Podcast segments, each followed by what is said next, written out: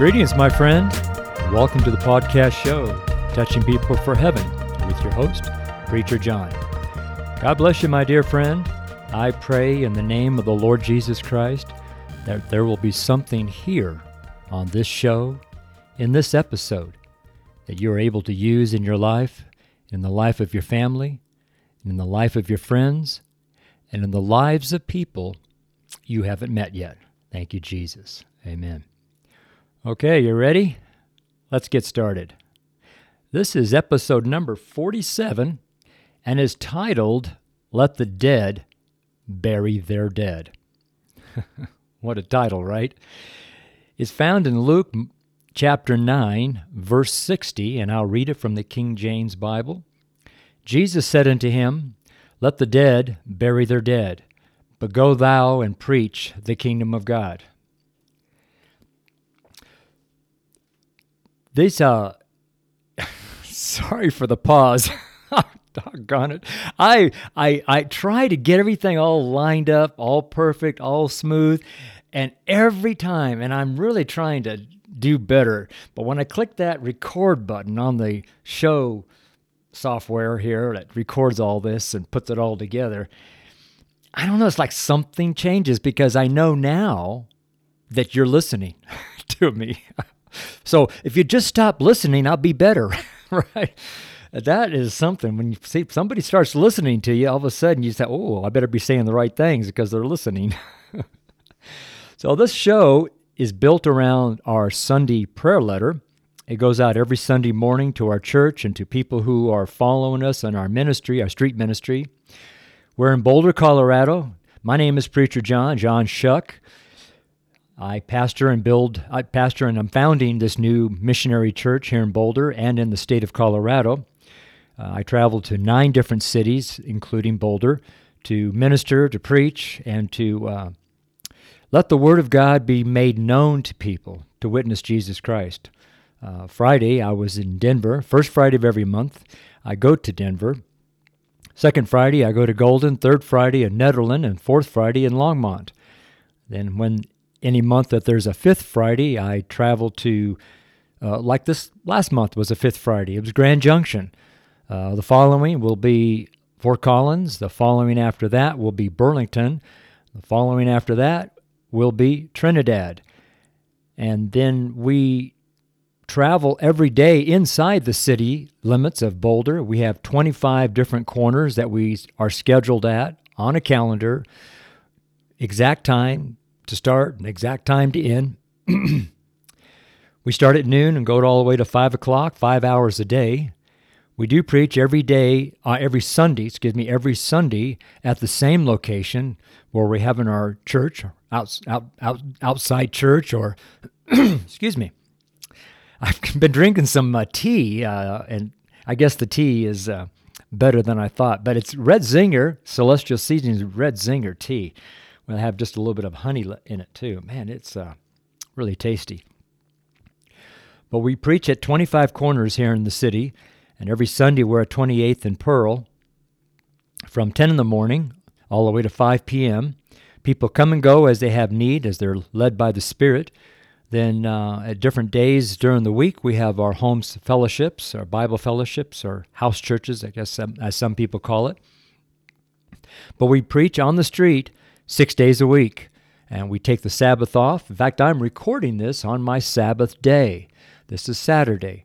It is currently, what day is it? It's uh, February 6th. Sorry, 2021.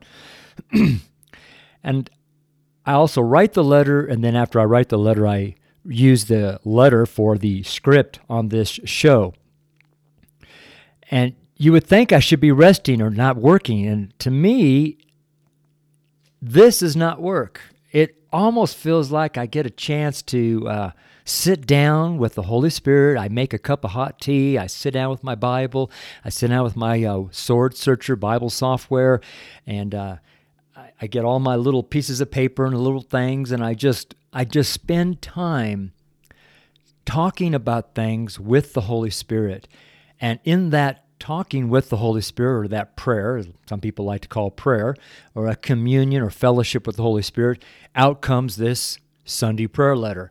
So to me, it is just a glorious time to be with the Spirit of God, to take counsel from the Holy Ghost.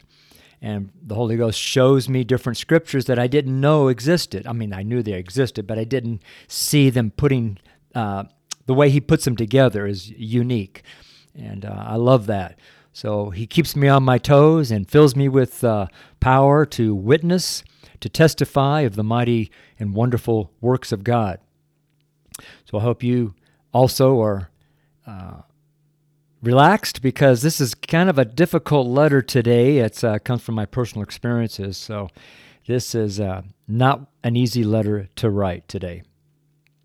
So we start the letter off. And I say, Greetings, my friend. Let's pray. Lord Jesus, thank you for giving us the Holy Ghost to teach us your word. We love you, Holy Spirit, for all that you are doing with us. You're beautiful. One of the great things about you, Holy Spirit, is your endless teaching of all the things that Jesus taught. While he was here with us, God was manifest in the flesh. So many times we wonder what this or that means, and then you prompt us to ask you, and we do, and you give us the understanding. We also pray, Holy Spirit, that you will help us to not grieve you, whereby we are sealed unto the day of redemption. It seems that our love is boundless for our Savior, the Lord Jesus Christ. In your name, Jesus, we pray. Amen. Don't you just love to pray? What was that? You don't pray that much? Oh, my friend, prayer is how we build our relationship with our Savior, Jesus Christ. Without prayer, we lack the intimacy that is in a marriage. Jesus is our bridegroom. We are his bride, the Lamb's wife. You can reference that in uh, Revelation 21 9 and John 1 29. That's Revelation 21 9 and John chapter 1, verse 29. If you, my friend, are here reading or even listening to this show on this podcast and you don't have this relationship, nor understand what I'm talking about, then maybe you are not born again. This is what the scripture teaches us about being born again. John 3 3, it says, Jesus answered and said unto him, Verily, verily, I say unto thee, except a man be born again, he cannot see the kingdom of God. John 3 7 is recorded, Marvel not that I said unto thee, Ye must be born again. This is Jesus teaching a very smart and intelligent man, the mystery of the kingdom of God. Even today, we should listen to what Jesus taught this important man. The next scripture here, Peter makes a key comment on why being born again is vitally important. It's in 1 Peter 1 23. Being born again, not of corruptible seed, but of incorruptible, by the word of God, which liveth and abideth forever. Realize that being born again is by faith, not by works, not by intelligence, not by believing in some mystical New Age mantra or guru or idol of any kind. To come to God by faith is to come like as a little child, like a child comes to their parent for help. Then that good parent teaches their child the ways of God. Amen. In these next few scriptures, Jesus goes on teaching why and what and how and when and the type of information that was good for that key man and now also good for all of us to know and to understand. Maybe so that we too can teach it to someone else who needs to be born again. It's John 3 6. John 3, verse 6. That which is born of the flesh is flesh. That which is born of the Spirit is spirit. John 3 8. The wind bloweth where it listeth, and thou hearest the sound thereof, but canst tell whence it cometh, and whither it goeth. So is every one that is born of the Spirit. John 3 17 and 18. For God sent not his Son into the world to condemn the world, but that the world through him might be saved. He that believeth on him is not condemned, but he that believeth not is condemned already, because he hath not believed in the name of the only begotten Son of God. Then, how do we get born again? It's right here in this next scripture. It's in John 3:16. For God so loved the world that he gave his only begotten Son, that whosoever believeth in him should not perish, but have everlasting life. I'm going to read that one more time because too many people when they hear the words John 3:16, they immediately think they know what that means. But let's go, let's do the scripture slower this time.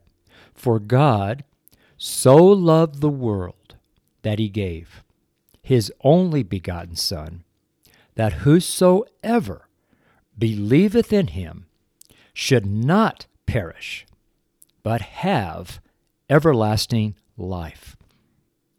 You know, you can even be more street preacher like, kind of like me, and simply say something like, Give Jesus a call. His number is Romans 10 13.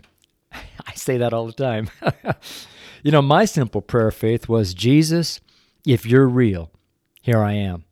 I mean, anyways, I don't want to go even further than that, but people make leading people to Jesus so complicated and so complex and so scientific and so mental that they miss it. And that's why I meet people on the street. This is a sidebar, by the way. It's not on my letter.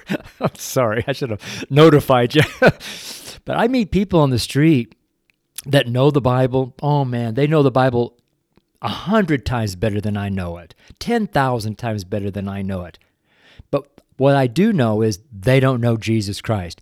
I know Jesus Christ. They don't know Jesus Christ, but they know the Bible, and I don't know the Bible as well as they know the Bible.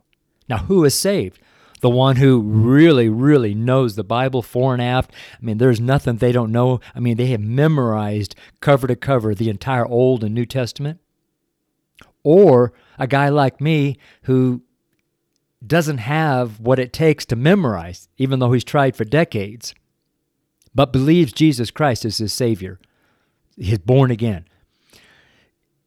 You see, I run into people who know the scriptures. They have mentally have ascended to salvation, they think. And they talk like they're saved, they act like they're saved.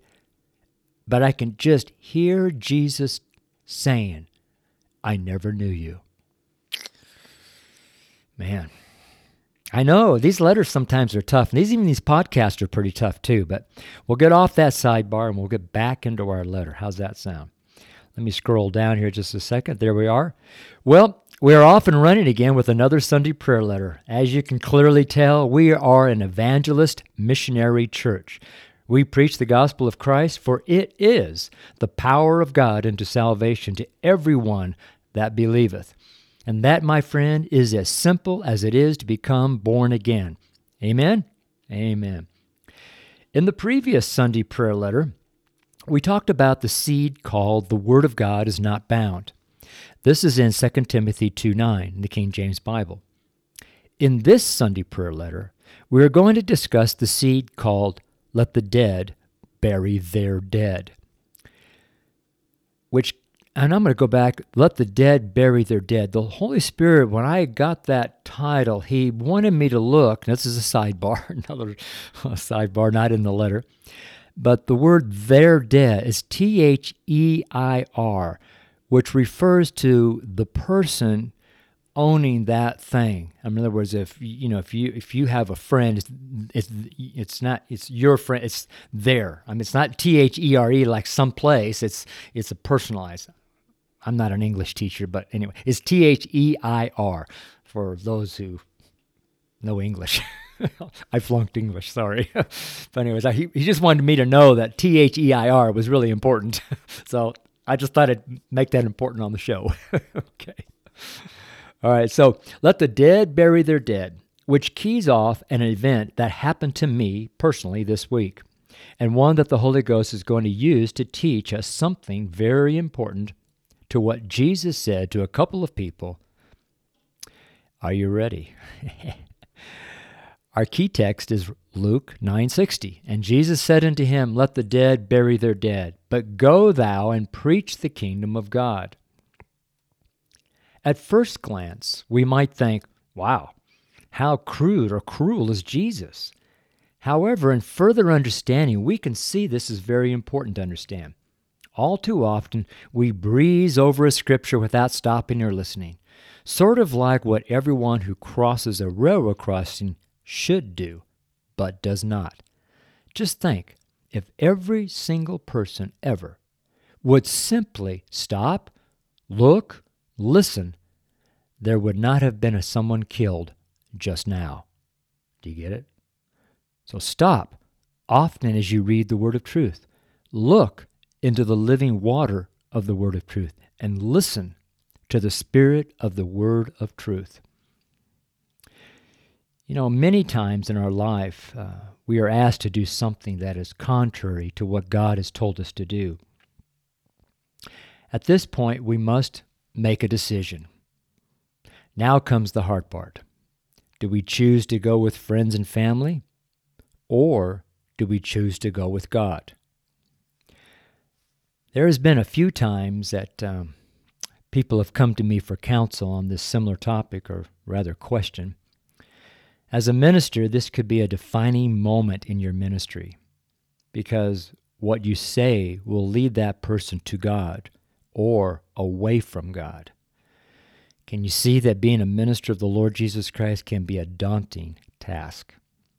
If we rely on our spirit and mind to answer and to counsel. Right here would be a good location to stop, look, and listen. Okay? Let's go on into what exactly is Jesus talking about and what other scriptures can we search for and see more clearly into the living water. Here's one. Luke 15:32. It was meet that we should make merry and be glad, for this thy brother was dead and is alive again, and was lost and is found. What does this have to do with let the dead bury their dead? Well, let's look at it. This refers to preaching the gospel. If we all do, if all we do, now listen, if all we do is bury the dead and never talk to them about Jesus Christ before they die, then we make an eternal mistake. So then, go preach the gospel. You see, it's so simple. That means it's not too complicated nor confusing. Just tell people that Jesus Christ is Lord. Then allow the Spirit of God to move on that person. It's not your spirit that moves on that person, no. So then don't make it so, okay? This one here is a tough one. It's 1 Timothy 5 6. But she that liveth in pleasure is dead while she liveth. Let me say that again. It's 1 Timothy verse chap no, 1 Timothy chapter 5 verse 6. But she that liveth in pleasure is dead while she liveth.